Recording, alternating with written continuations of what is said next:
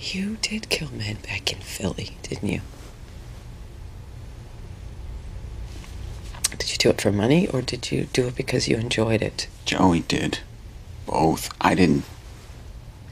Tom Stall didn't.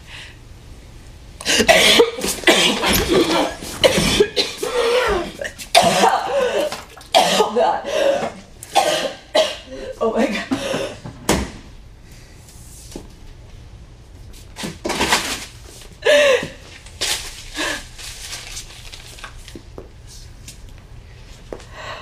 Oh god, it's really happening.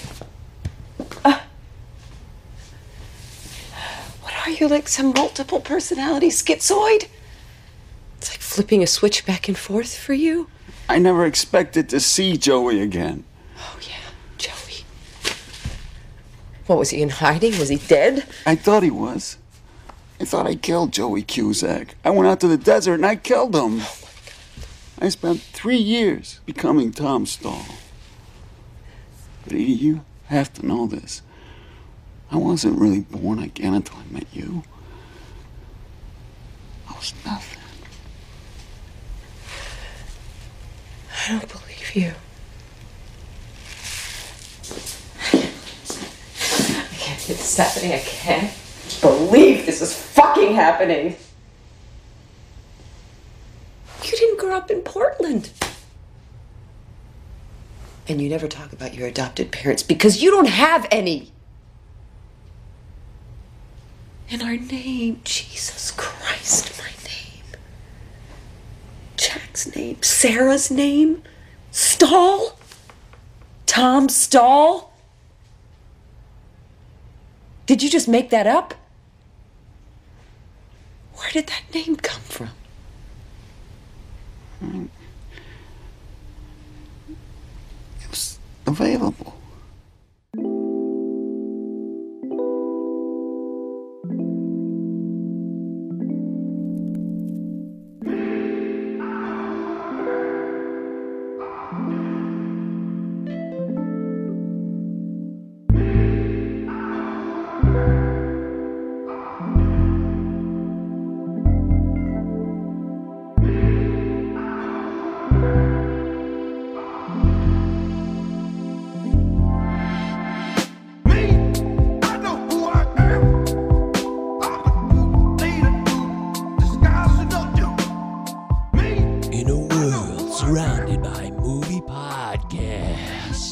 Three men will risk it all to try to stand out from the herd.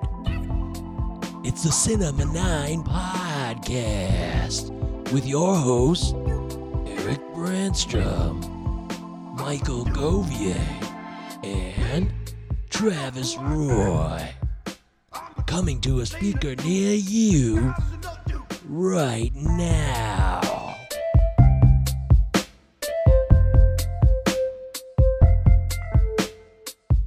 Good evening, and welcome to the latest edition of the Cinema 9 podcast. It's a film podcast where we review movies, generally movies that are five years or older. I think the most recent film we've done is eight or nine years, so you know there's no there's no bar, but we do like films from the past. That's why our main segment is Does It Hold Up? So welcome in. If you're listening to the podcast, thank you so much. If you're watching live, we appreciate your time and energy. Today, it's going to be a history of violence will be the main focus of the show, but before we get to that, let's talk to our co-host, our pals, Travis Roy. Hello, Travis. Good evening. Welcome, Detroit. How is Detroit today? Uh, Detroit is good. I, I presently have three cop cars and two fire trucks parked outside the front of my house um, that have been really quiet so far. So uh, let's hope they continue to be. I don't know what's going on with any of my neighbors, but I, I hope everything's okay. And uh, if you hear a bunch of crazy, for something horrible. there has been some honking and, and that kind of stuff. So if you hear anything, that's what's going on. You know as much as I do now. But that's I'm other than that, I'm yeah, I'm doing we'll keep our fingers crossed. Nothing terrible happens. There's a SWAT team outside my door, hoping they don't break it in. But uh, no, it's definitely going show. on like at, at like I think the next house over. Not I mean not to I'm not sure, but it's somewhere in this near vicinity anyway. But Yeah, it ain't something me. about society or something. Yeah, that's cool. All right. well, Society. I hope everybody, I hope the neighbors are doing well. Uh, Eric Brandstrom, You are back with us after your hiatus last week, which was for private business, private matters. Private You are now somebody are- who's yeah, known as a told him on the father. so, what is it like? What's it like I'm being a back father? now. I'm back now. I, I got a feeling I'll be able to watch a lot more movies because literally this routine when you have a baby is you feed it and uh, it sleeps and then you do that again like every hour. So I'll just be Hmm. sitting around watching movies. That sounds awesome. Everybody I've talked to who had kids, they go on and on about how much more free time they have for like things like movies. Cool.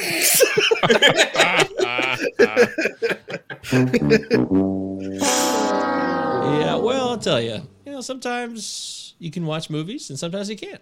So it's up to you. If you can find the time to introduce movies to your child's life, I think that's a blessing. You can share that together, and then as she gets older, the more movies you can watch together. So Yeah. as a, as a cinephile, Eric, and also you know congratulations in person, but um, what films are you thinking already about introducing your your daughter to when she We're gets a little do older? Cronenberg's complete filmography by age five, starting with Crash, the, uh, the sexploitation, whatever the hell. What is what? What Yeah. is Crash? Have you ever even seen it? Yeah, it's Yes. fantastic Oh, actually. I've, I've never seen Pretty it. good I'm, movie, I'm really yeah. curious.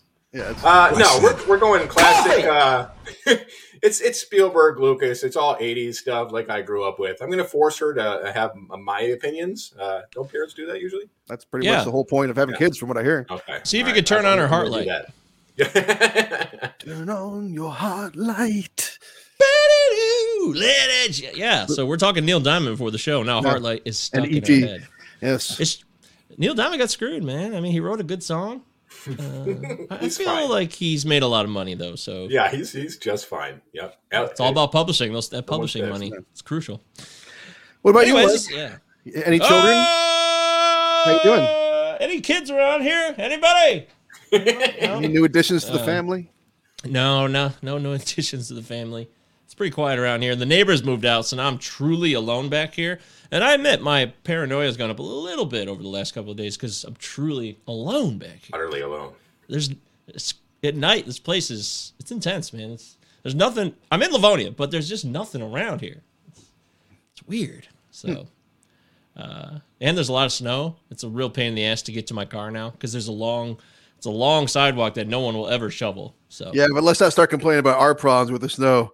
I mean, I No? mean, there are people. Yeah, well, I'm just saying, there's some folks that got bigger problems than uh, getting to their car. I didn't even know you're talking about. Google my- Texas. My whole family right now in West Virginia, they're almost all in the same house, which isn't great for COVID. But I mean, there, there's like three or four households that are that are together because there's only my aunt is the only one that has power, and everybody has, else is not. They've had like power for like mm, like uh, two days out of the last thirteen or something like that, and broken up. Oh, so wow. uh, yeah, sounds awful. Yeah, it sounds fucking awful. So uh, if you're one of those people that somehow is hearing this without power, or if you hear it later, we're pulling for you.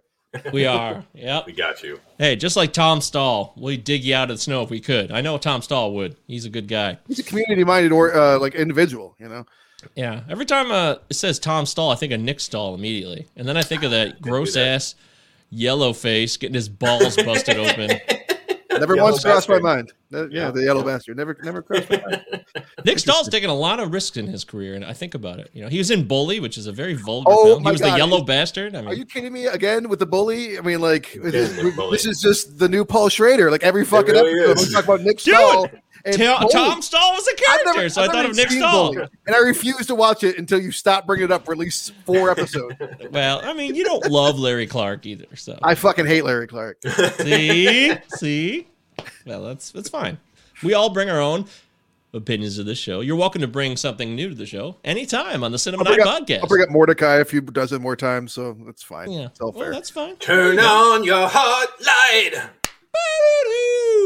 All right, so this is the Cinema Nine Podcast, Cinema Nine Pod, protonmail.com. Send us an email about your current movie woes. Are you kind of stuck in a rut?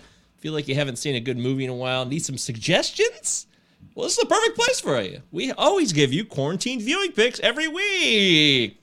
And with that, Travis Roy, why don't you lead us in to this week's choices? I'm going to, but I want to real quickly do a shout out since we we, we thanked uh, we we greeted Eric, but we didn't thank Luke properly for uh, for his fantastic job he did last week. Yeah, quick shout out to Luke, uh, and also you know kudos to both you and he for not plugging your podcast. Folks, check out Is It Safe, the podcast featuring Luke Horlbeck and Mike Govier and some other gentlemen I don't know, but it's uh, and available wherever you listen to podcasts. And it's uh, it's just you know just a meaty dive into any random subject with some with some interesting dudes and That's some true. other quick notes, real quick, uh, about last episode. One, Luke and I were both correct about the golden hour and magic hour. The terms are used interchangeably. I was incorrect. It is Bill Nye. That's it. Not Nighy. I was I was wrong. It's just Bill Nye. Wow. Uh, the, the Y is silent. And That's easy to lastly. Derek Cianfrance is in Oh. fact Derek C in France. See in France. Yay! See in France. Cool. All So right, I- got that I figured I should- right, so. Yeah, I figured I should do a little homework. So if so, if that to- director is is telling you he's going to Paris, you can say, "Hey, Derek, see you in France." Hey. Uh, All those audio clips, and I don't even get a rim shot. Come on, People are laughing. They're laughing. Jesus! up. Thank you, Travis. Want to laugh. So. Uh, All right, so I watched some movies. I see. Um, I watched the biggest fucking turd of a shitty movie I've seen in a long time because I thought, oh hey, you know, uh, I really have been underplaying um, um, Bob Duvall, and after after we did Falling Down recently, I figured I'd watch Wild Horses, one of the only other movies he's directed. if you guys like have heard of this movie, this is this is one of the worst movies I've I've seen. Like it's just in, like incredibly bad. Um, so Oh. and his wife co-stars, and it's just and James Franco. It's really, really, really bad. So don't watch that. Um, I finally watched the Ballad of Buster Scruggs. I don't know why I never watched it before. I think I kind of, I, I kind of just like, I don't know. I don't know what's happened with me with, with the Coen brothers. I love the Coen brothers, all the early stuff, but like for some Yeah. reason, I, I just waited years on this. I sat on it for years, and I didn't like think, oh fuck that. I was just not that interested. And then I watched it. What'd you think? I mean, like you know, it was uneven. It had some real highs and some real lows. Um, yeah, I, I mean, I wouldn't watch it over and over again, but there's some there's some parts that you know that were pretty good. Um, I watched Jesus and the Black Messiah. You know, uh, two real talented leads here. You know, uh, I think that both these guys, uh, Daniel Kal- I'm gonna try it. I'm gonna try it. Daniel Kaluuya Hallelujah. And uh and and Lakeith Stan- Stanfield both are like some real promising up and comers and I you know there's been some Oscar talk for this and I wouldn't be surprised to see that happen. I mean like there Eric you you and I both talked already like there's a there's a trend for a little bit of a spoiler here. There's a trend lately in cinema where I'm seeing like a lot of performers like in unnecessary makeup that's just distracting. You guys you guys get what I'm saying with this? Oh my gosh, like a fucking Star Trek villain. Old Marty.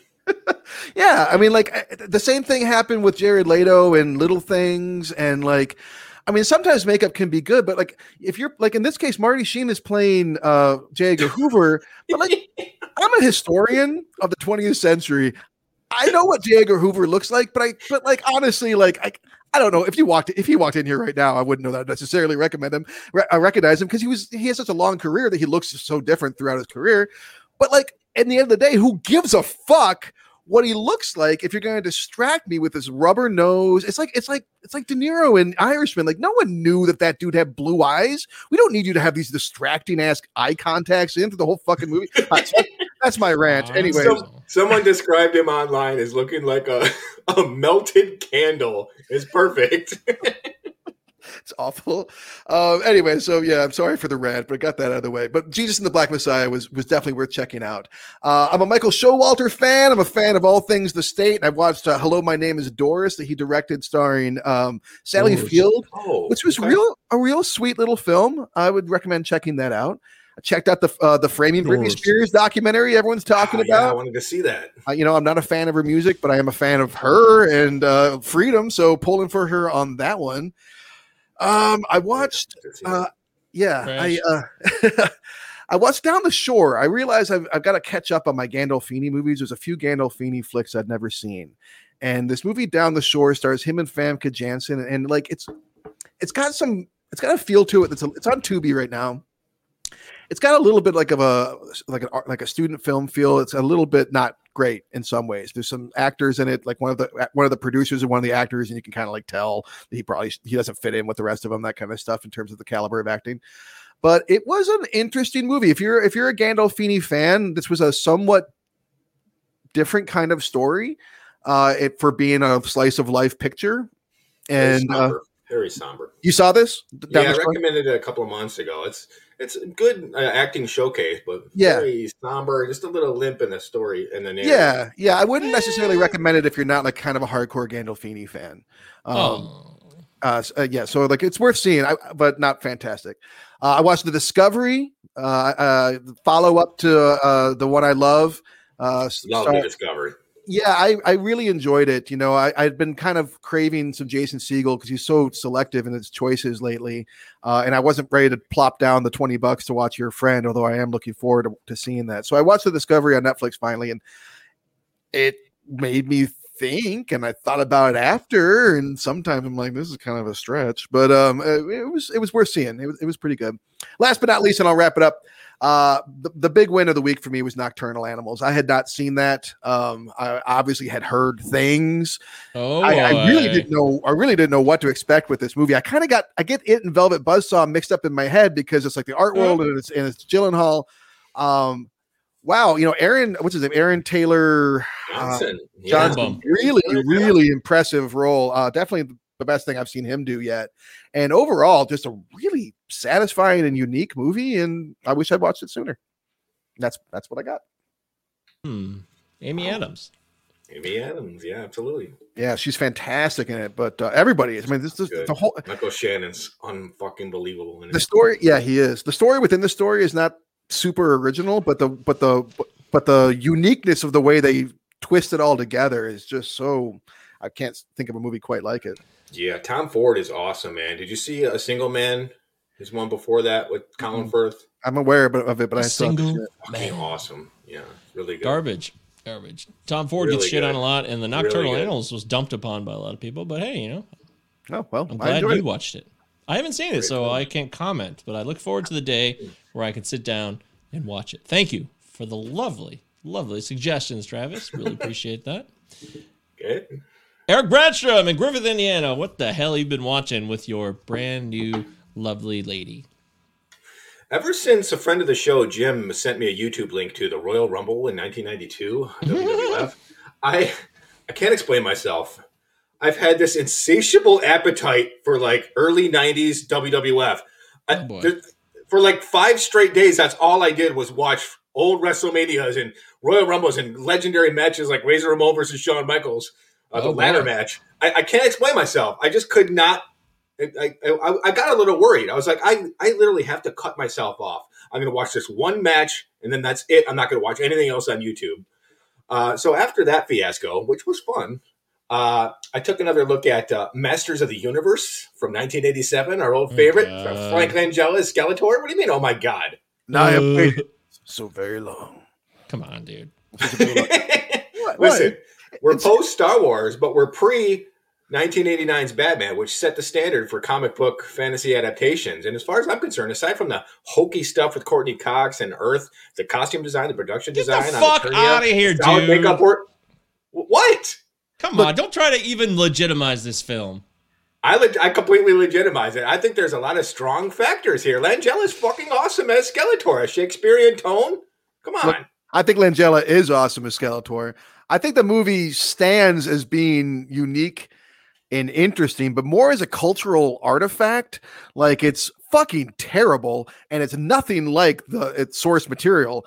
It's really Yeah. just inexplicable. It's like bizarrely bad and weird, but It's that's part of its charm. I'm not saying it's good. I'm just saying I know, I, I dug know. the costumes. I like the production design. Eternia looked cool. and I Uh, you saying it's good? That's it. You said overall, despite the Courteney Cox storyline and all that bullshit. I mean, it's so Look, I'm a fucking fan in garbage. hiding. I'm Hey, a fan in hiding, Come, Mike. come out and be strong. It's just like I dug it. the Transformer series. This is disservice to source materials where things could be. They don't have to be rewrites like word for word or shot for shots cartoon remakes. They just have to include the storyline and take us somewhere new with actual characters, not make up fucking Gwildor ruins everything. There's no Gwildor. That's what ruins it the most, man. You know that character you like? We're gonna make a character kind of like that character, but not as good as that character, and not Yeah. give you the other character. We're gonna No put in the effort and we're gonna do like makeup and shit, but it's not gonna be the guy you know. It's just gonna be This some asshole Wilbur. we made We've up. talked about So- this before in the show. This is retrod territory. Yeah, Let's move is on. retread to- Okay. Uh, I, I watched another adaptation of some classic source material, the Sonic the Hedgehog film. What'd you think? I dug it. I really Uh, dug it. I, I you know I was hearing great things, so I kind of my I went in kind of with high expectations Oh, and came out just kind of liking it. I fucking was laughing out loud at Jim Carrey, and like when I saw that first trailer, I was like, "Dude, what are you doing? What What are you doing? It's over. You were doing this shit. He's funny in it." It's one of the best I things dug the in film. years. Yeah. I dug the film. I took a look at Ethan Hawke's directorial debut, Blaze. It's on Netflix. It's about kind of a unknown uh, country music, country western singer, Blaze Foley, who passed away in 1989. It's not very good. It's kind of it's it's very overconfident. It, it thinks it's a lot better than it is. The story, there's not much there, and it's like overly directed, and like it just looks like a commercial for like a like Hallmark. Uh, not too good, even though I love my boy Ethan Hawke. Um, I posted about Falling, Viggo Yeah, I- directorial debut. I watched that too, and I forgot to mention. Would you? What I read your thing. Go ahead, but then I got, I'd like to chime in. While I was watching that, I, I I liked it. I haven't really thought about it since. It was a little. Now that I look back on it, it was a bit too casual with its messages, but strong acting. And Viggo fucking composed the score, directs and Viggo! writes. So so I do applaud his effort. Yeah, um, I I thought I've thought about it a lot since I watched it. Actually, you? mostly did. I thought about his direction, which is I which surprised me. But like, um, I think that like you know his, it would have been. I was expecting like kind of an airy, artsy kind of like too much thing. Like I would expect Ethan Hawke to have too heavy a hand. Yeah, uh, yeah, as yeah. He a- definitely did. okay as a um as a um as a director but but Viggo was you know very restrained very beautiful shots and like um just I mean like as you I agree well acted I wouldn't mind seeing Lance Henriksen get an, an Oscar nom for this thing to be honest with you Yeah, yeah. He's, he's pretty close. Uh, Dodson, we've got Dodson yeah, here. Dodson, yeah. See, nobody cares. Nobody cares. Kind of look like a secret also took a look at Judas and the Black Messiah. But the one issue I had, aside from the horrific uh, makeup on Marty Sheen, was um, when you look at the the character of William O'Neal, really tragic figure who was the informant. Is that a spoiler? Eugene Uh, this was a 17. No, uh, William O'Neal, who was Oh, a character oh. in the movie. I I had to dig it up, but the, the real fellow was 17 when all this went down, man. And Lakeith uh, Stanfield, fucking incredible actor. He's in you know his his he's 30 to late yeah, 20s. yeah. I would have thought if you actually had a, a essentially a kid playing that role, that would have upped the tension and the consequences. No, I agree. Than they did. Daniel Uh, but other than Kaluuya- that, yeah, yeah Daniel he was- Kaluuya is but he's also like a 35 year old man and Fred Hampton Yeah. is 21 so yeah, like, that's right. That's just um, so. If you would have had that a little more age appropriate, it would have, for me, sent a much stronger signal about you know where our youth is now in terms of uh, uh, these types of causes, and stuff like that. But well written, well directed, especially for a you know first time fucking filmmaker. This guy was on fire. Reminded me of the early Hughes brothers films. he's it's his second film he's he had an earlier Oh, I'm film sorry. like 10 years before I'd never seen it but uh, just from his IMDb A My big, my big recommendation of the week before I go was uh, Malcolm Marie. Uh, Malcolm and Marie on Netflix. Uh, John David Oh. Washington and Zendaya are fucking fan, fucking Zendaya. fantastic in the movie. Uh, this director's follow up from Assassination Nation, which is getting a lot of buzz. I got to see it. Uh, really strong acting, Mike. Um, a great pa- palate cleanser from Tenet because the dude, let's be honest, he didn't have much of anything to do except try to say these lines with a straight face in Tenet. he puts on a fucking All tour right, de all right. force in this. Still haven't seen it yet, so All right, easy. Okay, Mike, and that's it. Hey, before we move on from you, can you give us a quick synopsis, since you weren't here, of the place beyond the pines? What you feel? fucking about love it. I watched it. Uh, I think two years ago. It was even better than the first time I saw it. I remember I literally turned it off and I turned to Angela and said, "You know, I want to own this movie. I have to own this movie. I love it, man. I the first time you see it, it it's so jarring when you cut. You guys were right. You know, what was it? 10, 14 years later. That's always tough in movies, but when you give it a second or a third watch, you you fall right into it, and it definitely plays out like you know, like Once Upon a Time in America or some of the old school epics that that's a little uh, more palatable. I love the Place Beyond the Pines. It's fucking amazing. Well So it holds sir. up. It Yeah, holds up. definitely, definitely. There it is. Late vote, but it counts. I got to say, I watched it again. Uh, I was like, oh, I got to see this again. So I watched it again, and I was really surprised. I didn't know what was going to happen at the end still, which is something I didn't mention on the show. But I was like, oh my God, what's happening? Is that kid dead? and I didn't know. So uh, as far as buying the bike, though, I don't know. I thought it was kind of dumb. But, uh, so. but I also took a look at the crying again. that you brought up, Travis, and I don't know. I mean, Eric, did you think his crying at the end, Bradley Cooper's crying, was not? Uh, I don't sellable? remember it being a problem. So next time I, I take a look, I'll, I'll notice. I, I don't was- remember it being a problem. It was better than the child actor in the beginning of uh, History of Violence, so I'll give him that. Ah! Wow. She's terrible. It's called But a I'm glad- teaser. I'm actually really glad she's terrible because like it helps remind you that like that she's acting and this isn't really happening. Yeah. That's true. Yeah. I'm glad you're dead. Glad you're Uh, dead. okay, so yeah, Place Beyond the Pines. It's a good movie. I should think you should watch it on occasion. I watched a dumb movie that I saw in the theater Oh, called American Reunion, which is a fourth What? installment.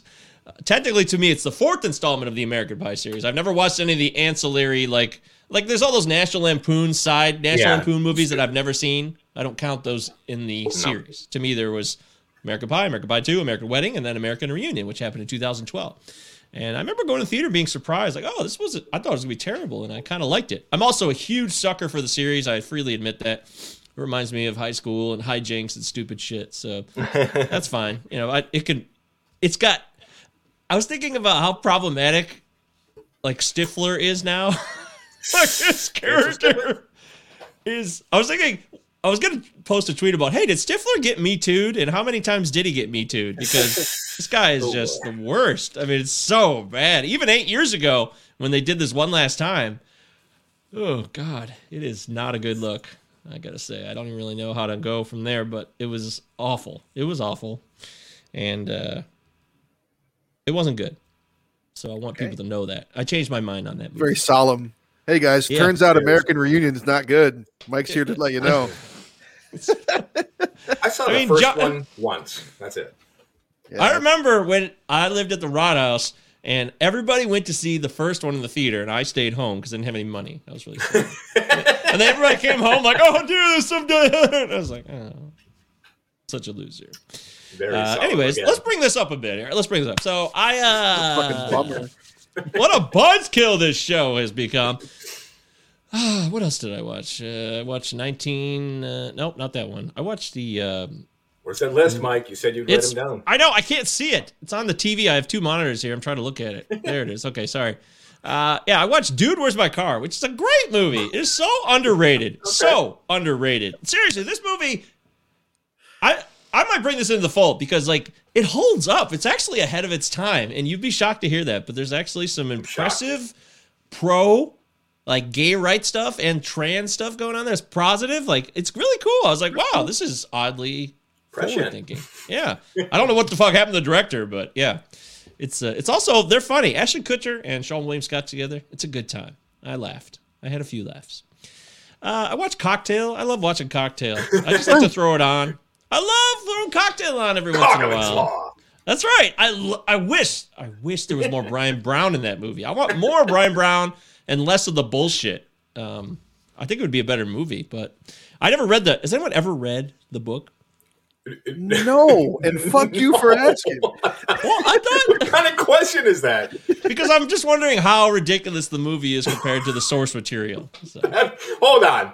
That is easily the most ridiculous question you've ever asked us in the history of this podcast. Anybody? You expected one or both of us to have No. read the book based on the film Cocktail?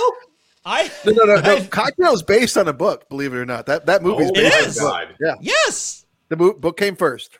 And both of the characters have Irish last names like Coughlin and Flanagan, which leads me to believe there's like a much more like actual Irish Irish people do? American story going on in the original source material, and they just like said, "Fuck it, whatever." We'll kind of have Bryan Brown. Uh, you could think he has an accent, so he could be anybody, and then Brian Flanagan is just a Brian Flanagan. I don't know. It seems weird to me, but I, I'm actually curious in possibly reading it, and I'm not even like joking. So Please do do. let us know.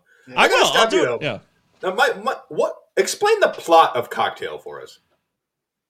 it's about you know having dreams and they're not coming true you know it's about it's about the people who are looking to make a quick buck versus the people who want to work hard to make their life the american dream it's about many directives of the american dream that's how i see Well, cocktail could you get more out of watching that or an American Tail? i don't know i haven't watched american Tail in a or minute. I- I- maybe i should Yeah. fire that up and do a comparison i'll do Oh, an essay on both of them Solid So, gold. All right. It's the American dream. left. Fievel's trying to live the American dream. Yeah, that's true. There are no cuts in America. It's a great song. Uh, Cocktail doesn't have a lot of great songs. There's a lot of 80s garbage music and there's a lot of assholes in it. Um, and Elizabeth, Oh, kidding me? Elizabeth Shue is just a beautiful woman. So I don't have any Gorgeous. problem. with it. She- And when she shows up again, and she'd been gone for so long, when she came back Beautiful. in Hamlet 2, I was like, oh, it's so good to have you back, Elizabeth Shue. That was great to see her come back in a film. And they made fun of her. She made fun of herself. She seemed to have a really great sense of humor about herself. I pretty much so. fell in love with her in that movie. I love it. Yeah, I agree. Uh, by the way, Chris Deary says that Tom Cruise has a great jump shot. And that is true. He drains, I don't know if it's movie magic or not, but he drains like six shots in a row. It's pretty cool. Chris, have you read the how he novel? I'm asked on a very regular basis by my students if Ted Cruz is Tom Cruise's brother. Wow. Every time Ted Cruz comes up, it's like, no. In Are my you government- shitting me? in My government class, like, no, he's he's still not Tom Cruise's brother, guys. oh, they they both cruises have issues, but yeah, we'll leave it at that.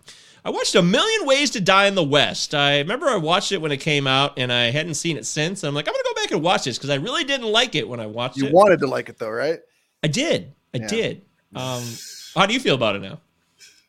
I, it, I try, I gave it a second shot, and I was like, well, that, I shouldn't have done that. Ta- Seth MacFarlane on screen is just so strange. Like to see him without a char- a cartoon character on the screen, and you actually see him. It's just, it's just odd. And Yeah, I remember when he hosted the Oscars, it was like every joke just fizzled out. It was like, Well, no, I actually liked him as a host. Yeah, I stand by that too. I thought he did a good job as Oscar host. I liked him as a host, but as a like a main character driving a film as himself, truly, I don't know. He That doesn't was the have problem. that. He, he should not have starred in a movie. Like he needed. Yes. You don't just throw him out Ego right in the, in the lead right off the bat. You make him like you know, the the best friend or whatever. Well, you know, it's after Ted, and they're probably like, "Oh, dude, I can do this now," and you know, yeah, we all try to push the boundaries. I I applaud the effort, but he just doesn't have that uh, panache on screen, in my opinion. So, but he does. You know, Ted and stuff's perfect. I like Family Guy. I always did, and I always will. So I don't care what anybody says. Okay. But the Million Ways in the West is a really great idea. It's just too bad he's the lead because all of the facts about how awful the West really was, and he starts to like bring that out in the film. I love it all, and I I laugh at some of the gags in the film. I just wish it was a better film. Get behind that comment. Yeah, and I think that's pretty much it. Uh, nothing major to recommend. It was kind of a disappointing week for me in terms of the films I watched. Uh, nothing. Oh, okay. I do have one more recommendation. I do. Cedar Rapids. You guys ever seen Cedar Rapids? Yeah, I saw that. It was pretty good. I like it. Helms. 2000 Ed Ed Helms. Helms. Yeah, yeah. Ed Helms, uh, John C. Reilly, and Heche, back from the dead. Uh, 2011 film. This is when, and I was thinking about this. This is after the crash of 08 and stuff, and Hollywood started making more of these like Midwestern focused, like, hey, we understand you, America. Like uh, uh, Gus Van Sant's uh, movie, The Promised Land, with Yeah. Matt Damon and John Krasinski. This is all around that time. I swear, there's like a few of these films. It's like, we get you, America. We're with you. It's weird and it's actually it's a good movie. I like it. It's it's funny. Uh, it has interesting parts that keep you intrigued enough, and Stephen Root's in it. That's always a good time. So I think Cedar Rapids is a solid film that I would like to recommend to you if you have not seen it. And I also made me think of what are the best movies about a business conference. Because it's about an insurance oh. conference, basically. Right. And the only one I could think of, Travis, was Big Kahuna. That's the only other one I was thinking. Uh, the, be- the beginning of uh, old school, I guess. I don't know. That's good. That'll work. Okay. Got nothing. Yeah. What a weird Not- question. It's just yeah. There's not a lot of movies about Very business. slim conferences. subgenre. All right, there it is. That's turn on your heart. All right, that's our quarantine viewing picks for this week. Thank you for paying attention and giving us your time. Don't forget Cinema Nine Pod at protonmail.com. Cinema Nine Pod. Uh, we have Instagram page. We have a Facebook page. We have a Twitter handle. You can really access us anywhere if you feel more comfortable on a specific social media platform. By all means, join we us haven't had an email in like four months, so uh, do me a favor. You're not supposed to say that. Mom, if yeah, it's listening, true. Yeah, please. Come on. Yeah, no emails. Uh, I will say though, if you want to watch these or and you don't want to just do the audio, you can always check out our YouTube channel where all of these are posted. So just type in Cinema Nine Pod, and uh, you can sit down if you're you know having some coffee and you want to look at us for some god awful reason. Then by all means, they're there. They are there. I know, Travis, but this is what people do. They're weird. What can I know? We're I've officially lost touch with like mainstream pop culture now. It's over. We do not understand it anymore. Well, one of my favorite things about getting older is just more and more I'm unaware who, of who celebrities are. I'm like, I know it's really What is it? happening. JFC Twigs or something. I'm not sure. I, I'm There seems to be sure. a lot of uh, acronyms and like always Yeah. if there's a song There's a that's new, it's always there. featuring somebody with like a couple of letters. Very And like, strange. like someone's birthday or like someone died or something. I'm like, fuck if I know. it is true, man. It's it's just a part of the uh, American culture. It's part of our society. Yes, Let's I will say though, uh, I was doing this thing where we had to pick a song from 2020 and part of like this uh, music thing, and I was like, oh my god, uh, I I'm in trouble here. Yeah, I, I didn't have a lot to go on, and I felt like an asshole. I really did. But uh, Yeah, I, I- I, can name like one record recording artist from the you know past ten years. I looked up the NPR top 100 uh, songs of 2020. I had it was just nothing. I got none of it. I just kept going. I'm like, come on, I got to get one of these. I couldn't believe it. It was awful. Yeah, I spent the enti- I spent I watched an entire season of this show. Forgive me, I don't know why I'm saying this. The Masked Singer, and then fi- I'm like rooting for this one particular creature the entire season. I'm like, oh yeah, I know it's him. I know it's him. They finally unveil it. I have no fucking clue who this celebrity even is. Forty in white, forty in white. Who the fuck are these people? Forty in white. Ba, ba, ba. I said, coffee! That's right. It's time to get into it. It's time for our main event. This bout is scheduled for one fog. Will the monsoon? Yes, you Ted. Oh, DiBiase, the. Million Dollar Man, Ed Big and Vince McMahon are here. It's going to be a total debacle. Thanks, Mike. Yes, now settle I'm back in. in. Yeah, you know, I'm into the early 90s wrestling. I can't uh, hide from that. But it's time for us to talk about Does It Hold Up? 2005 film called History of Violence. You bust up a made man's place. You kill some of his guys. You take his eye. Jesus, Joey, you took his eye. Barbed wire, wasn't it? That's disgusting. You always were the crazy one. not anymore. Yeah, I heard. You're living the American dream. You really bought into it, didn't you? you always were a problem for me, Joey. When Mom brought you home from the hospital, I tried to strangle you in your crib. I guess all kids try to do that.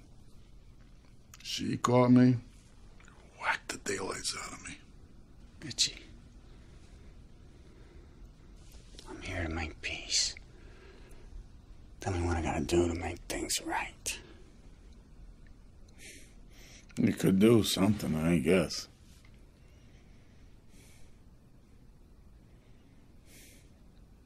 You could die, Joey.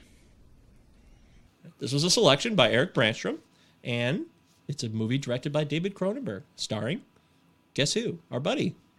Right there, Viggs, Viggo! Viggo! Viggo. How sweet of What a sweet man. He could never hurt anybody. Look at that. What an earnest haircut. Yeah, look at that. He doesn't even, yeah, he's so dedicated to his family, he doesn't even comb his hair. It's amazing. So, Is that dedication? I'm pretty I sure love that my family. I love my wife and kids. I'm pretty sure he's like the kind of guy that his jeans have that gold stitching on the side. You know Oh, what yeah. I mean? Like he's Oh, definitely yeah. a gold stitching jeans guy. Oh, he got swoop, Lee, Yeah. whatever the fuck that is. he lives He in wears Lee Indiana. jeans. Yeah, he does. He lives in Indiana. He wears Wranglers, probably not Lee jeans. Uh, anywho, yes. So we're going to talk about does it hold up or not? That's what we do every week on the show. In case you've never listened or viewed us. And Travis, take us back in time, man. 2005. This is, wasn't like 25 years ago. It was 15 plus years ago. Did you see this movie in the theater? I should have thought about this before you asked because I always you always ask, but I can't. I don't remember if I saw it in theaters or not. I don't think I did. I know I saw it pretty early. I like. I'm not one. Like I consider myself a Cronenberg fan, but um, I'm not. Not one- as hardcore as Luke, though, dude. I wouldn't I wouldn't dare to presume. Um, Compare, I mean, to, to a lot, there's still like I've never seen Rabid. There's some like some of his earlier stuff I've I've still not even seen. Um, but like I saw eXistenZ, which was the first movie I saw, uh, when it was new, and I was like, this is so fucking like I was like you know this, I was this is so weird. You know, didn't they have Elizabeth Shue? Oh, Um, sorry. Exercise just reminds me of the Rounders videotape we had at the dump. It was always on the. It was one of the previews when we put the tape on. eXistenZ. I can always. I can just see it right now. I never saw it, but that's all I know about it. Well, I, I liked it. I saw it when it was out, and I kind of like followed, uh, you know, Cronenberg off and on. So I definitely saw this when it was new, um, and uh, was very impressed by it. Watched it many times since, and it had not. I mean, I, I would I would say I watched it. It hadn't been in the past year since I watched it, but it had been maybe two or three years since I've seen it. It hadn't been that long. Nice. I got a solid lock on this one. That's well done, Eric Brasham. I know you saw this in the theater. You're really excited about it. When I first saw this at Brighton Cinema in 2005, I literally considered, I think me and the great Steve Oskowski, friend of the show, saw it. We seriously considered going right back in and just watching it again. The entire film's an exercise in brevity at like 95 minutes, I think. So, it, and it's it's it's so good. Yeah, I almost just went right back in the theater. I watched it several several times since. Got me back into David Cronenberg.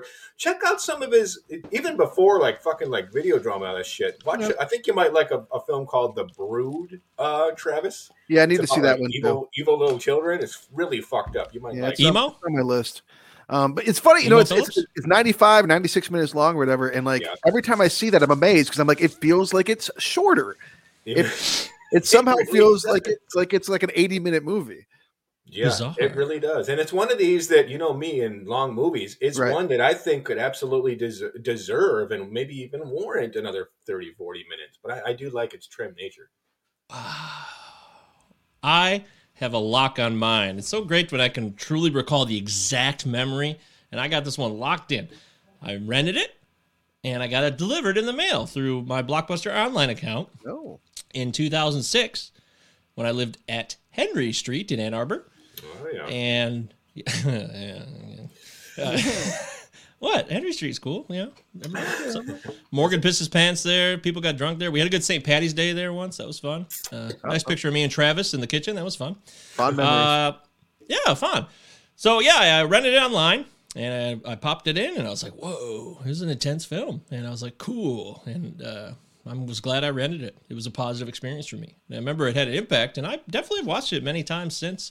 Not like every year, but it's had plenty of viewings, and I'm not trying to give away anything yet. There, I'm just telling you what life was like for me prior to this viewing. So we'll see what happens. No, uh, I'm not leading you guys on anywhere yet. This could go in any direction.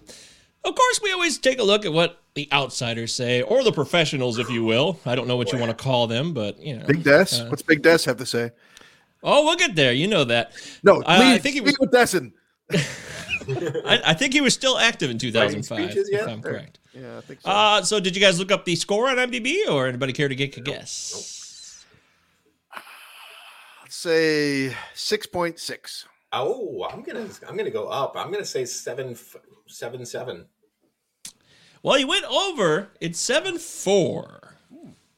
Solid, solid score with uh, very solid. two hundred twenty-four thousand plus reviews, which leads you to believe that this movie has been viewed by a decent amount of the population. And on Rotten Tomatoes, you know, History of Violence is a film that some people wouldn't watch because the title says violence. It's scary, but 87% of the critics loved it. 87. That's a high praise. I think this is a big critics film, a pro critics film, probably. Uh, but the audience was 76. wasn't as into it as the critics, but it's Not still that far off, yeah. no. It's yeah, it's not like it's a a nightmare or anything. But as far as critical review, you know, we got a lot of people saying positive things. Like we said, overwhelming positive critical feedback.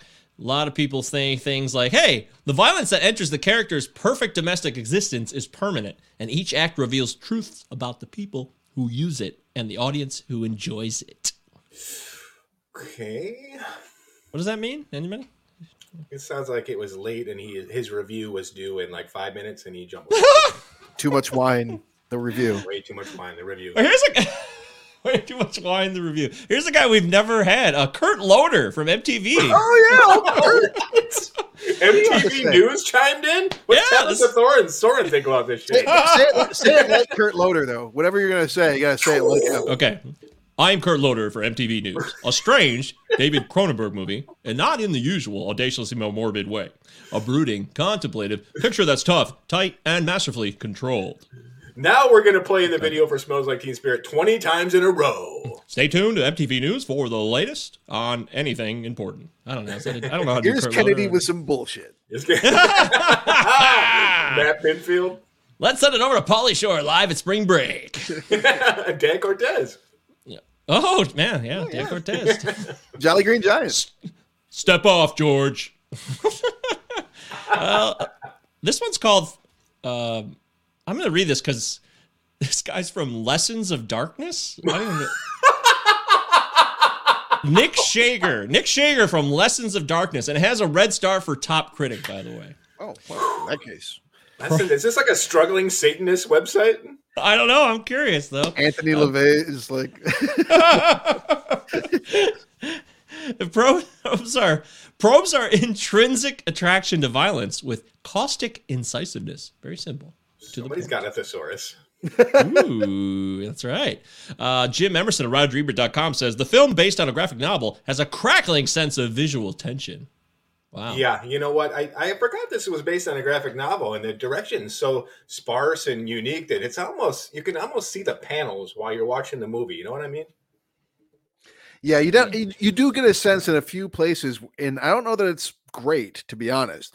That you know what I mean? Like, when, but sometimes when you watch a movie where you're like, yeah, they clearly had like all of what do they call it? Like, um, they in the, the screens before, like, the, like the in pre-production, they like they do like Storyboards. storyboards. Thank you. That's that's what I was groping for. Like, they they basically had all the storyboards made from him in advance, Yeah. and then just shot that.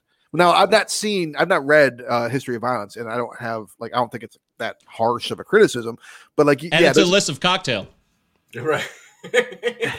so but so there's a so there's a uh um i mean a couple places where you're like yeah it feels like kind of comic booky not ang lee hulk comic booky but you know a little bit Yeah, there's definitely some deliberate intent related to the uh, source material. Uh, Richard Roeper said this is his most mainstream effort yet, but he's got those Cronenberg touches of violence. It doesn't glorify the violence. It's not gratuitous. It's sudden. It's shocking. It's not gratuitous. Okay, well, it's not uh, gratuitous i mean not every movie is going to give you like lots of movies are going to give you like the headshot but not, not all of them are going to give you like the half a face gasping on the floor shot you know like not every movie feels the need to take you there I said, coffee. Yeah, coffee doesn't go so well. And here he is, Desson Thomson, ladies and gentlemen.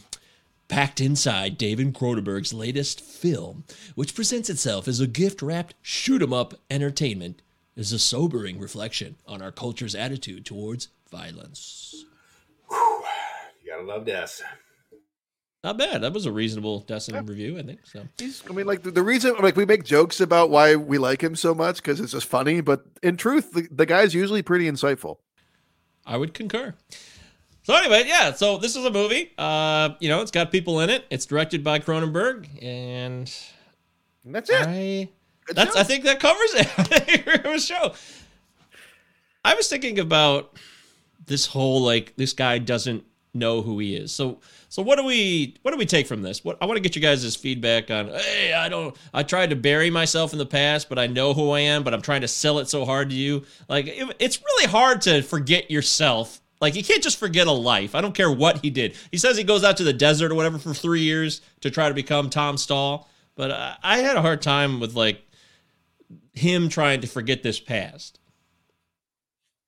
particularly this latest viewing for me he spends a lot of the time uh, uniquely earnest and i buy into him as as being tom Stall, as tom Stall. i have more of a hard time as as when he kind of becomes joey at the end because he does it so so casually i mean he's driving to philadelphia like he's on his way to fucking get like some wendy's like Well, that's the point. I think in in a way is that Joey's never been gone. He's just he's right there. But he's, he is Joey. He is Tom.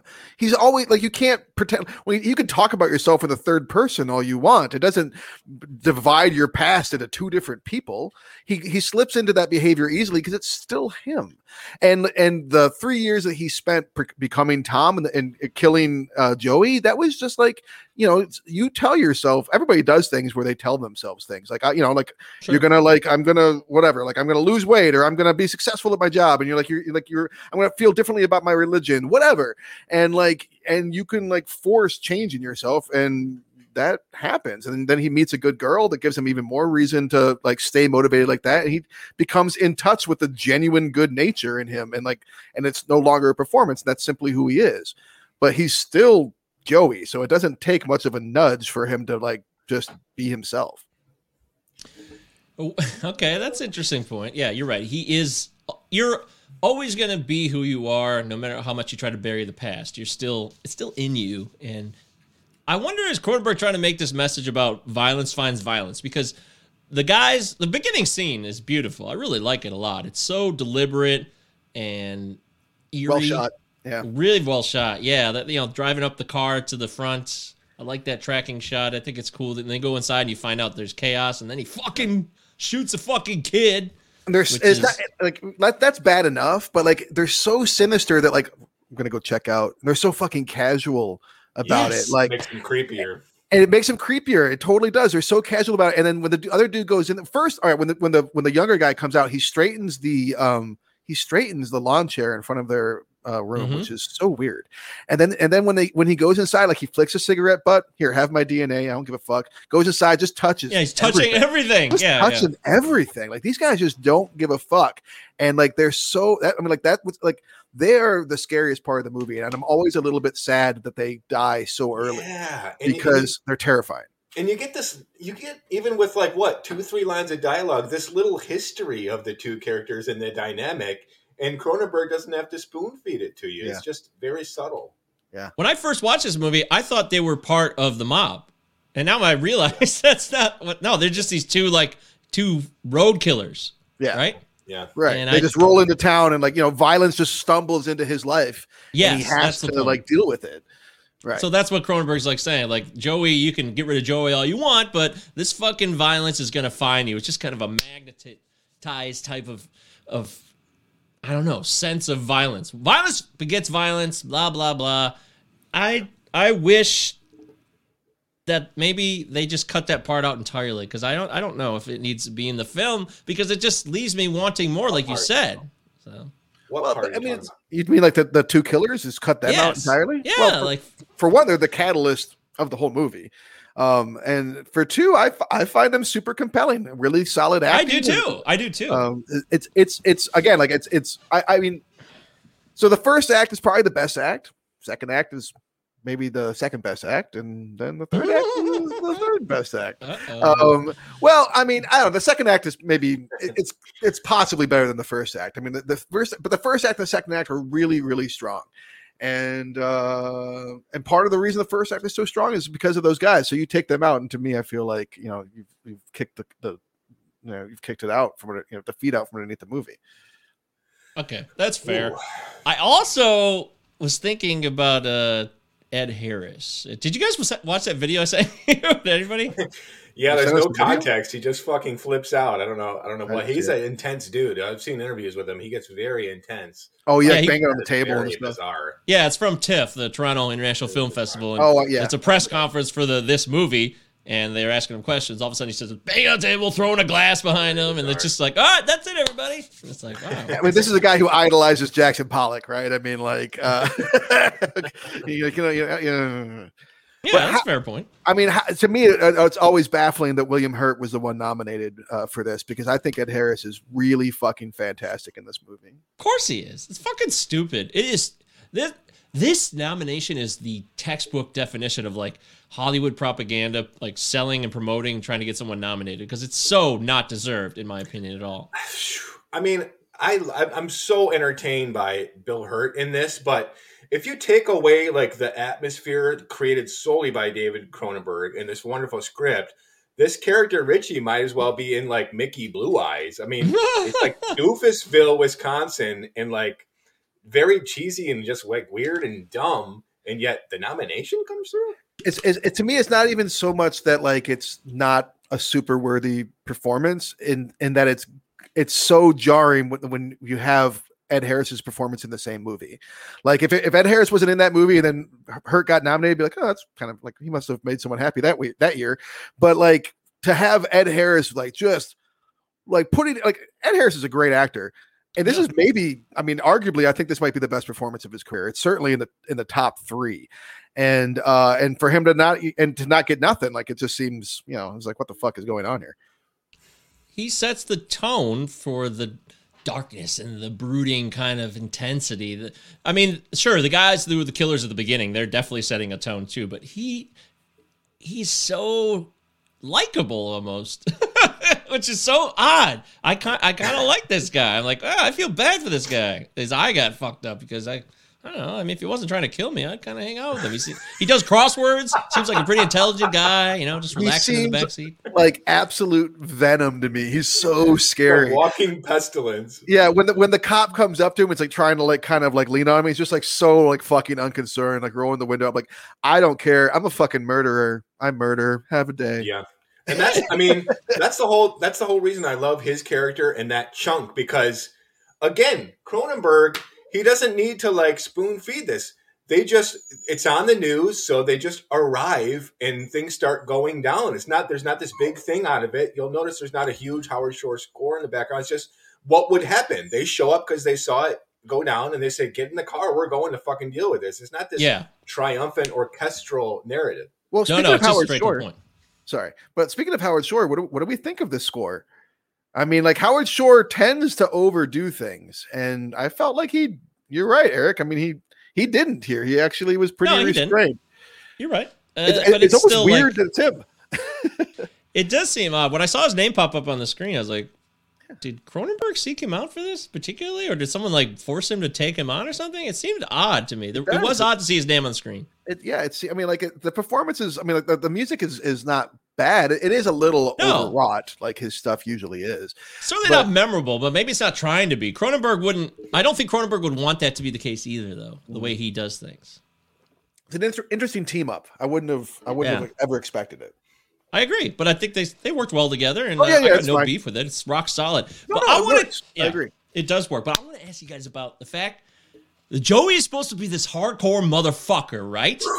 right? Yes. And Yeah. And they like they just kind of casually like ease into the situation when when Fogarty and the crew arrive. They're just like, "Hey, man, all right, hey, give us some coffee." Oh, you're not Joey? Okay, we'll see you later. And they start following around and being annoying. Follow the daughter around to the mall, and oh, don't forget your shoes, you know. And, and then like they finally kidnap the son and bring him up. It's like, "Hey, look who we found!" Which I love, by the way. These buddy buddy with that guy. It's so funny. It's such a dumb shot. Hey, all right, kid. Oh Mike. I'm, not, I'm gonna kill you. And Yeah. But this is a hardcore motherfucker, and they know that. But they're still like being kind of. I like. I would be like trigger finger, like freaking out. Like this guy is someone we cannot give any breaks to. We can't be lenient with in any way, and they are in that situation, and I find that to be a problem. I, I agree, but I, I do have a, a little bit of a counterpoint, which is that I think that they overplay their hand when it comes to threatening his family. Um, I think that they get real cozy and comfortable thinking that he's not going to pull any shenanigans because of his family. The kids are right there, the wife's right there. Like he's he's not going to do anything. In fact, he'll come quite peaceably with us, and so peaceful peacefully that I can turn my back on him because I trust that he's not going to do anything to endanger his family but actually he does when he makes the choice to to to kill them there like he doesn't know that jack's gonna step up and save his life like he and like pretty much things would have gone real south you think his family and kids would have survived that afterwards you think they would have left them standing fuck no it was a terrible call not to go with them either you go with them in the car and you kill them later or you let them kill you and you don't put your family in that position A- I and that- never thought about that. Yeah. Travis, you're right. And Mike, I, I agree that this was the real fucking Irish mob knowing what they know about Joey. They wouldn't have telegraphed their appearance like that. Tom would have walked out of his restaurant and a bag would have went over his head. They would have stuffed him in the car and not even fucking played any games. It is odd how they try to convince him to go. Yeah, your point's fair, Travis, but yet that's a good point too. Still, both of them, I see both. Yeah, and ultimately for Richie to call him up and be like, "Hey, come see me," like, "Oh, okay," like that's all you had to my do. truck. I mean, like, I mean, he had to be pushed against the wall where he'd be like, where he had like, it's like, That's the okay. whole thing but- too, and that's why I agree. The third act, while super fucking entertaining, great fight sequence, Mhm. is kind of like a big question mark for me. It there's not much. Ten- you got Richie, who's not that intimidating or scary as a villain as he should be, in my opinion. And you got Tom casually just like, oh well, oh well, better go deal with this. I'm like he's about to go to back to Kohl's and return some jeans that don't fit. There's not much. Stop by tension in that Costco on your way back, Tom. You know what I mean, though? There's not that much tension. Like you watch something like The Godfather when Michael Corleone's in the restaurant and he knows what he has to do. Doesn't really want to do it. He's got to kill, you know, Salieri, whatever it is. Yeah. There's so much tension. He he has to do something. He doesn't want to. He doesn't know if he's capable of it, and he does it. And you, you can't handle it. This might as well be going to Kohl's to return some pants. Dude, if you want tension, I said, Coffee. that's There tension. Go. Yeah, I, I, I mean, I'm inclined to agree with you. This is partly why I do have some issues with the third act, and and I always have. Like, it just kind of, I mean, it doesn't slump. It, it is, it is still good, but it's a little anticlimactic because by the time he gets in, his, in the car and starts driving there, you're like, well, you like, okay, so he's going to go there and he's going to fight the guy, and he's probably going to win, Yeah, and that's what happens, that's what. happens. That's the game. right? Yeah, wrap So- it up. So yeah, so like the last half hour or so is like you know there's there's not a lot of surprises in there. Now I do think that um we can I, I think that like I think that John Wick for instance might be a little bit influenced by by Tom Stall. Um, I think that there's some Oh. stuff going on there. Uh, I can't remember when Bourne Identity was. That was more like 2001, I think, right? But Yeah. um, but still, there's something going on here that like um, while the action sequences were would maybe not be as thrilling as they were, like they were a little bit more exciting than some of the moves that he pulls and, the, and like the Yeah. ways that he turns things around on them and and, and kills. Like he's um, you know, so good at killing people, Joey. Um, like uh, it- it's it's a little less thrilling after seeing movies like John Wick, but like there's but like I think that there's an influence there. You bring up two really good comparisons because in, in both of those there's internal conflict about who those characters want to be in the present and who they have to come to terms with their, their past. Here tom doesn't really have to resurrect joey in order to do what he needs to do. It's just he, he's like all right better go deal with the situation. Let, us talk about Uh, the high school storyline. Yeah, with the child, Okay. the, the, the son, and the bully. He hits that fly ball to deep right field, and the kid caught it. You piece of shit! You caught the ball I hit. You're fucking dead. Well, it's not even like a like a game game. It's like a it's a gym game. It's a nothing know! fucking game. Jim, it's, It's like- period It's more Right. racket sports and Miss fucking Jagfeld's class beating off. Nobody gives a shit. And I love that like the bully's name is Bobby. Of course, your name is Perfect. Bobby. Perfect. It's got to have an E on it. Yeah, I buy, yeah, I buy that. But idealized Americana like threat in America's high schools. So- Bobby's trying to fuck you. Is this just another parallel of the storyline? It's like, well, the son who's going to be a vengeful and kind of violent reckoning of his own father, but doesn't know it yet, and he's coming to that point? Or is it more of just like, hey, you know, he was always a sweet boy, but your violent tendencies, even if you try to get rid of them or not show them in any way, they still reveal themselves. Well, what do you, what do you think of this? Because it, let me ask you a question and to answer your question.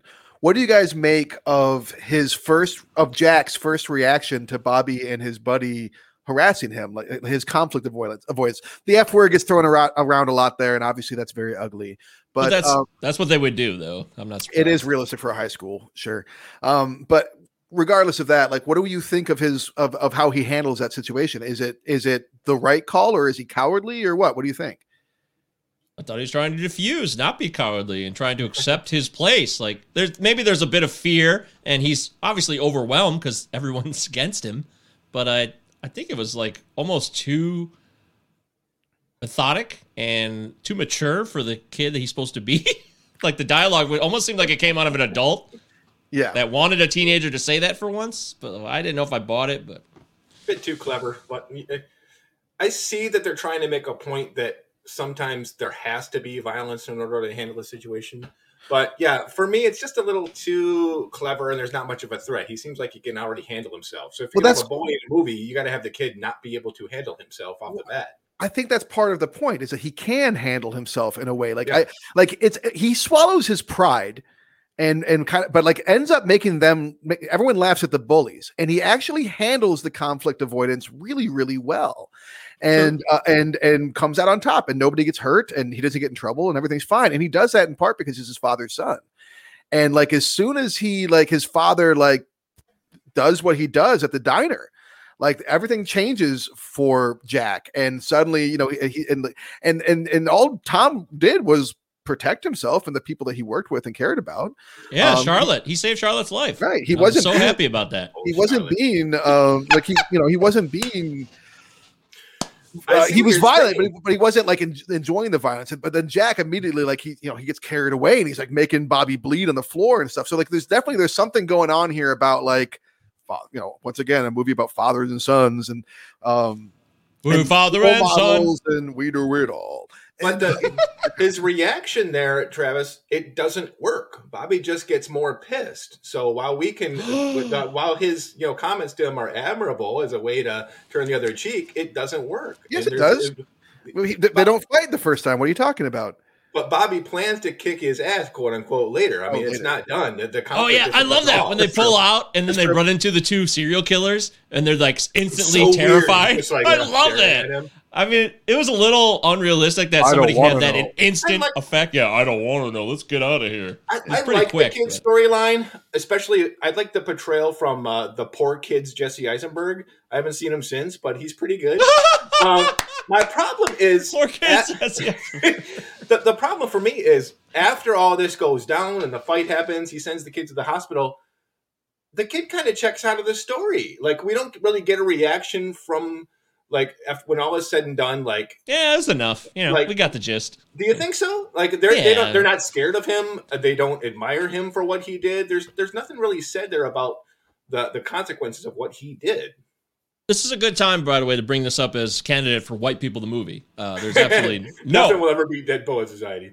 This is close. I mean, this is certainly Indiana White Bread Festival, so uh, it's up there. I think it's By the up way, there. The high I school li- is completely white, which it probably would be because this is Indiana. Indiana sucks. You're right. I mean, No I- offense. I've uh, got four Eric. black students. I live in Indiana in a small town, so times have changed.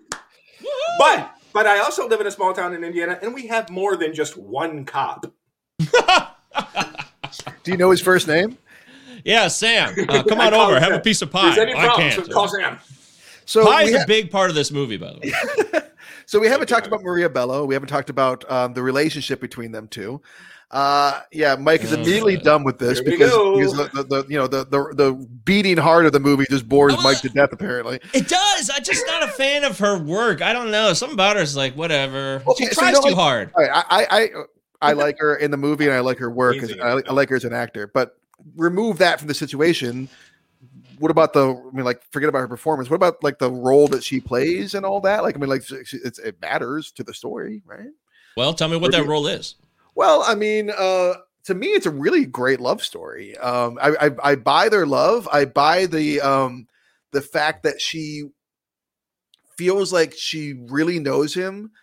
Okay, let me let me get down to really where I really want to go with this. The- There's Okay. two of the most graphic sex scenes in cinema history that I can think of. I mean, there's fucking 69ing in this movie, and you don't get that in many films. Let's You be know, honest. not in mainstream movies. No. Right. Um and this both of them, both of these sex scenes are a tad excessive, right? Like like that's like okay, you could have cut any t- cut cut go ahead Viggo get your dick out or put your dick away. What are you doing? You know, like it things definitely He like, loves showing his dick. He does it two years later in Eastern Promises. right.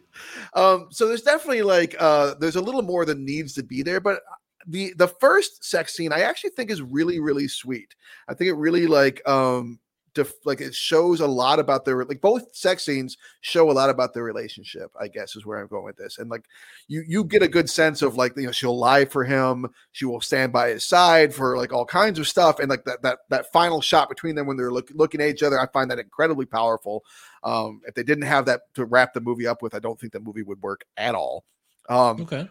but uh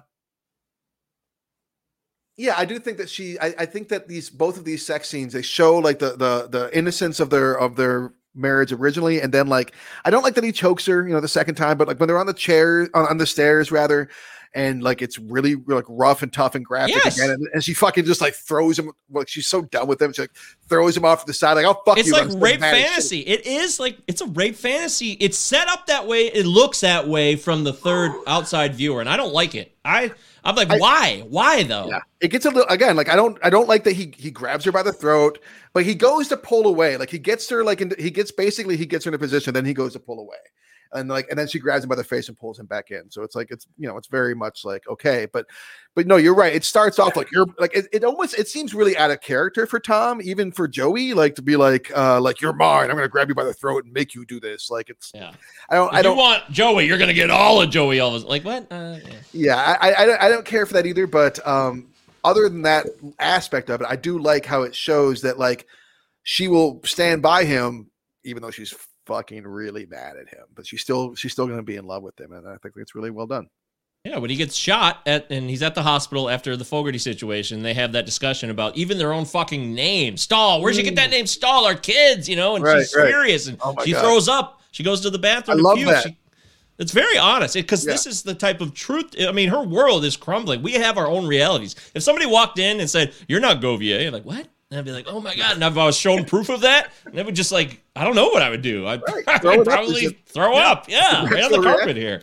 But I I actually fast forward the sex scenes because I'm like, I don't care. I definitely was like boop, boop, boop, boop, boop, boop. Anytime between them, I'm fast forwarding, except that scene when things start to rise, when the tension starts to build up. Then I'm in. What I like, I just didn't like the boring family life. All right, yeah, I've seen this. Set the tone. The family's cool. Everybody's happy. I was fast forwarding a lot of that. Hey, kid, have a good day at school. Hey, it's just baseball, son. Don't worry about it. Fast forward, fast forward, fast forward.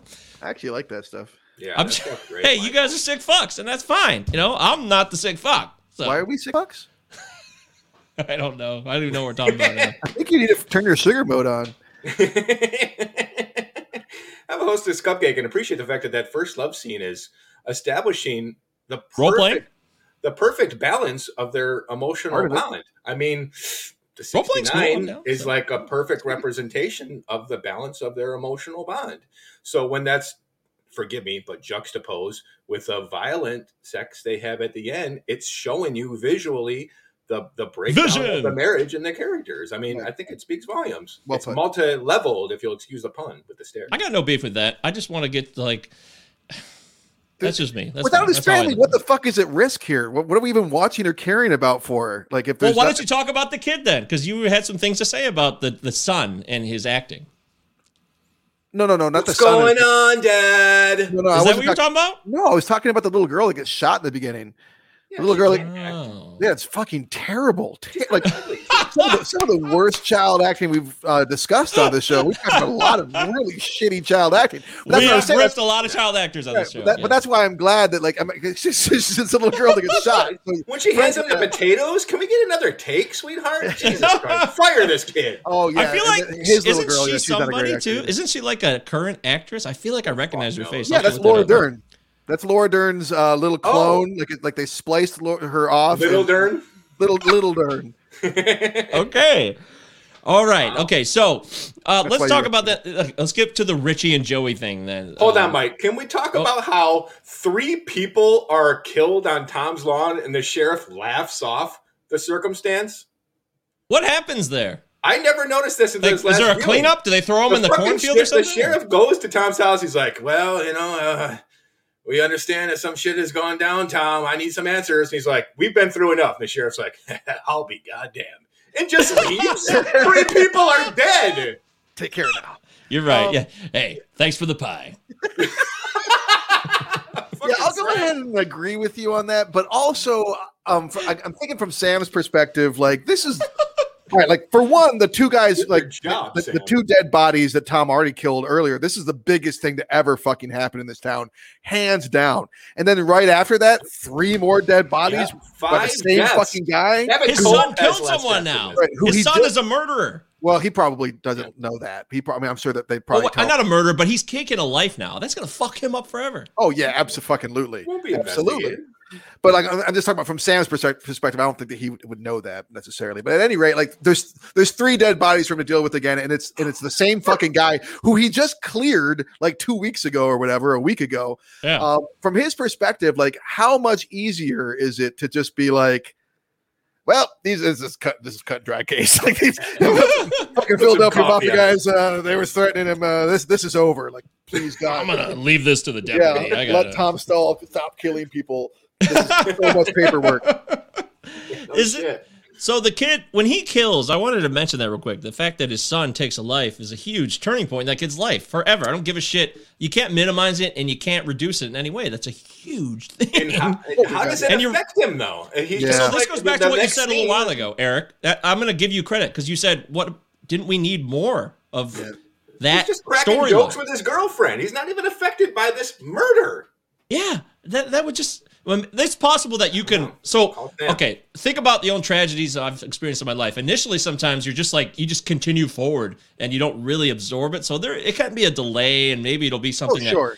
Yeah. yeah. So He's fucked up for life. Let's be honest. Yeah. Oh yeah. No argument here. Shot a man in the back. He's never going to feel the same about himself. But the fact that he's willing to do it, because not every kid could do that. I don't think it's so cut and dry that hey, any son would do that for their father to save his life. Yeah. It's a huge thing. Even if you love your father, you're terrified. That kid should be like shit in his pants. But he has the resolve and the steely nerve to fucking do it. And I'm Yeah. just curious what you guys think about that. Well, that's partly he- why the, the fight with the with the bully is a necessary scene as well to see that evolution in Jack. Ah. And I mean, come on, we gotta we gotta be all film analytical here and talk about the title. I mean, Joey has a history of violence because he has a propensity for is that a word? Propensity for It violence, is. whereas the kid doesn't. So it's showing you you're either going to have a natural tendency towards violence or it's going to be uh, learned behavior. Well, isn't uh, that's like the whole nature nurture thing that's like going on here, Yeah. though, right? Like, I mean, I think the movie's arguing that like it's more nurture than nature. Is it? Hmm. I think so because I mean, you get the, that's what I'm saying. Like he he starts off this movie with conflict avoidance and using his brain to do it and his words. Oh yeah, yeah. You were setting And that then- tone earlier. That's right. true. That's that's what I'm that's what I'm saying. Okay. Yeah, I didn't know if the movie really had a point, if it just kind of lets things happen. Because sometimes, you know, that's how it goes. Sometimes movies just like, here, you guys, that's Yeah. what we're doing here. We're analyzing it and making our own opinions. But, uh, but let's quickly talk about William Hurt and how things go towards the end here. Do we want to give him credit? Uh, do you guys want to kiss William Hurt's ass here? Fucking Thunderbolt Ross dominates uh, gets an Academy Award nomination for 10 minutes of bullshit. Uh, it's not even that good. And I'm gonna stand on that hill. I love William Hurt. I love me some body heat. Let's go back. Let's take it back the old doctor, school. remember the doctor? Great Village. movie. The Um, Doctor. Holy yeah, it's a shit! good movie. Uh, Oh, Laserdisc. probably.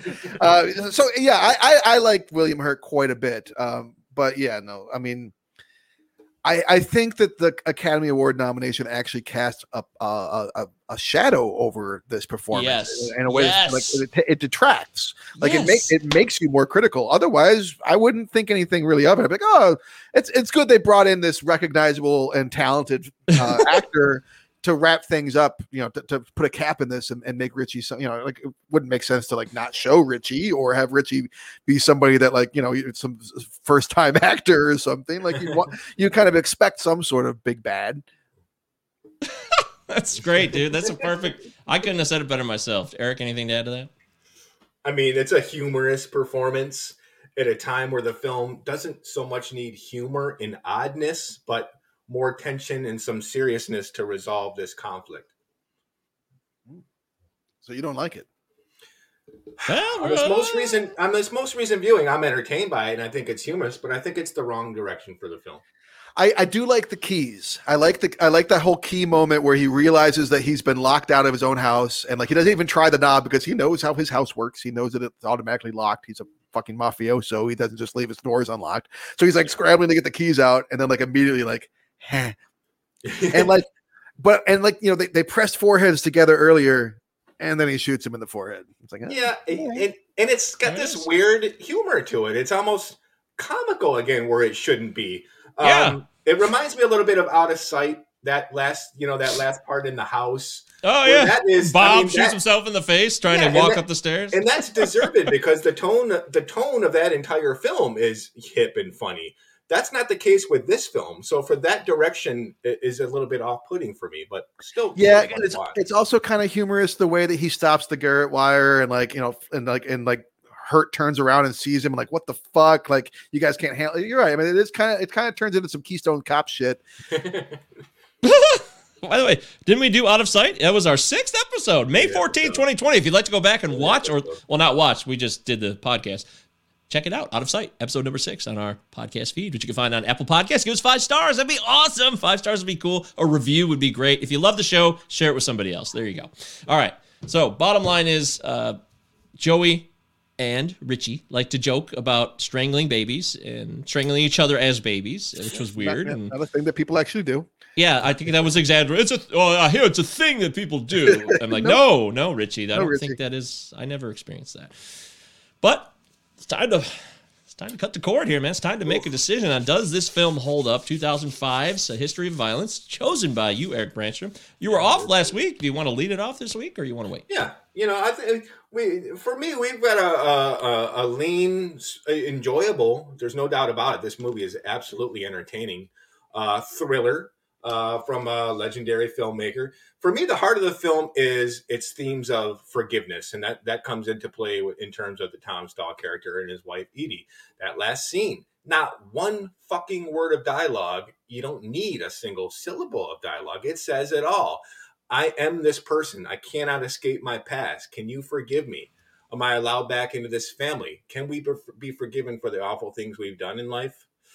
I don't know. The movie doesn't bother answering it. God bless it for not trying to do so. Uh, we got a really fun movie with a great script. I think uh, Josh Olson was nominated for an Oscar for his his his lean screenplay. It's really fun. Uh, yeah, it, it's fun. Ed Harris just fucking destroys it. Like I said, he's just this disease that stumbles into town and and demands something from this character.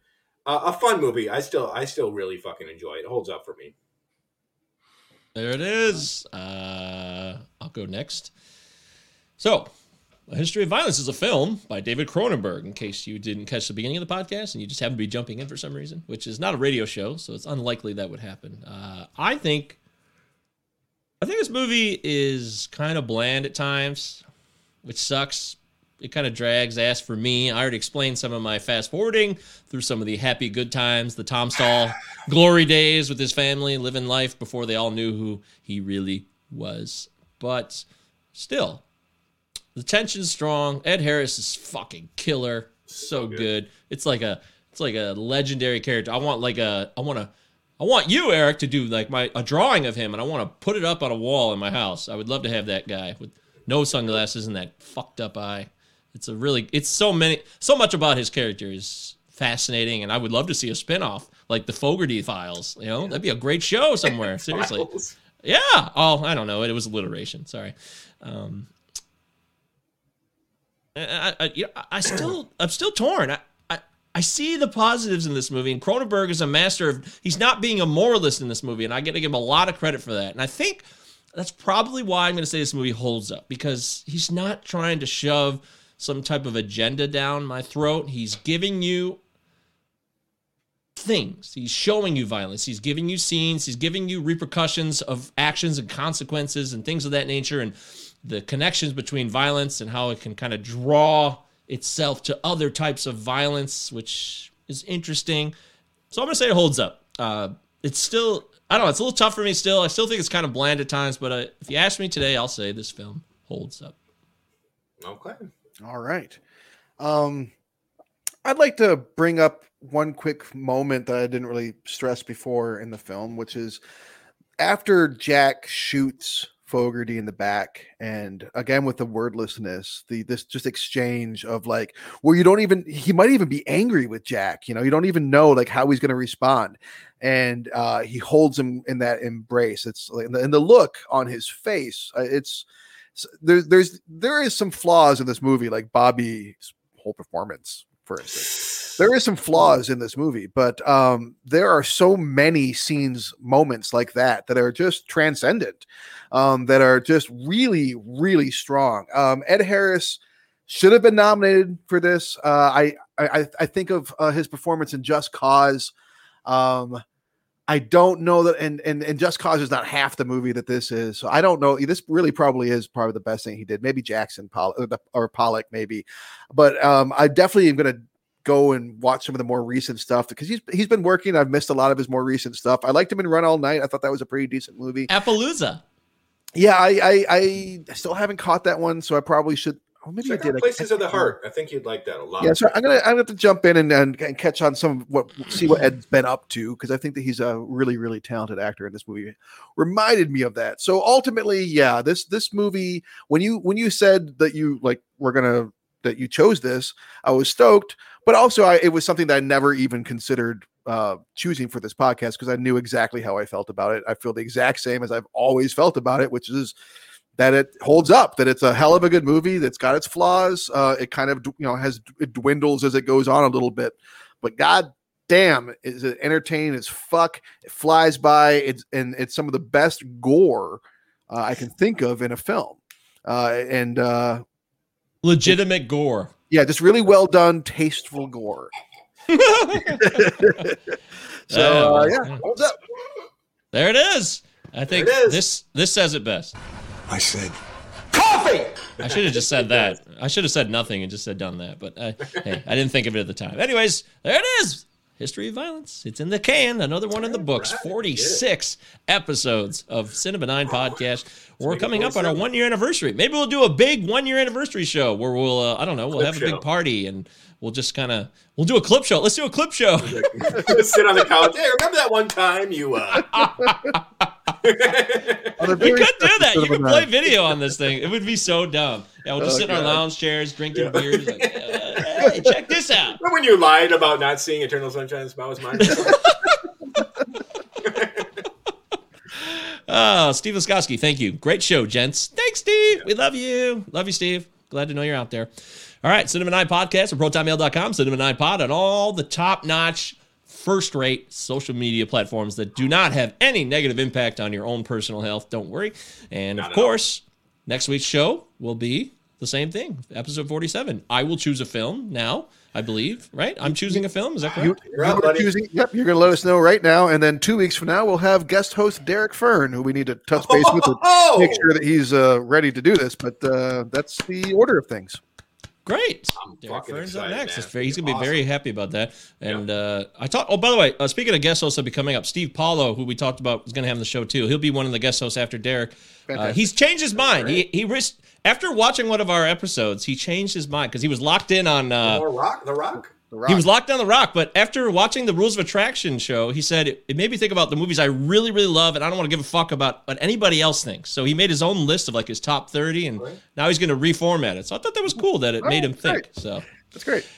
okay, I, I there's no uh no um dragging out here. I know exactly the movie that we're going to do next week, and that is Bottle Rocket. We're Oh, doing fuck, Wes. Anderson. There it is. We're finally great call. doing it. All right, good call. We had we had to we had to do Wes- Wes Anderson at some point, and Yeah, this makes sense Perfect pick. to be the one. So good Bottle call. rocket. Good call. Yes, Great I- call.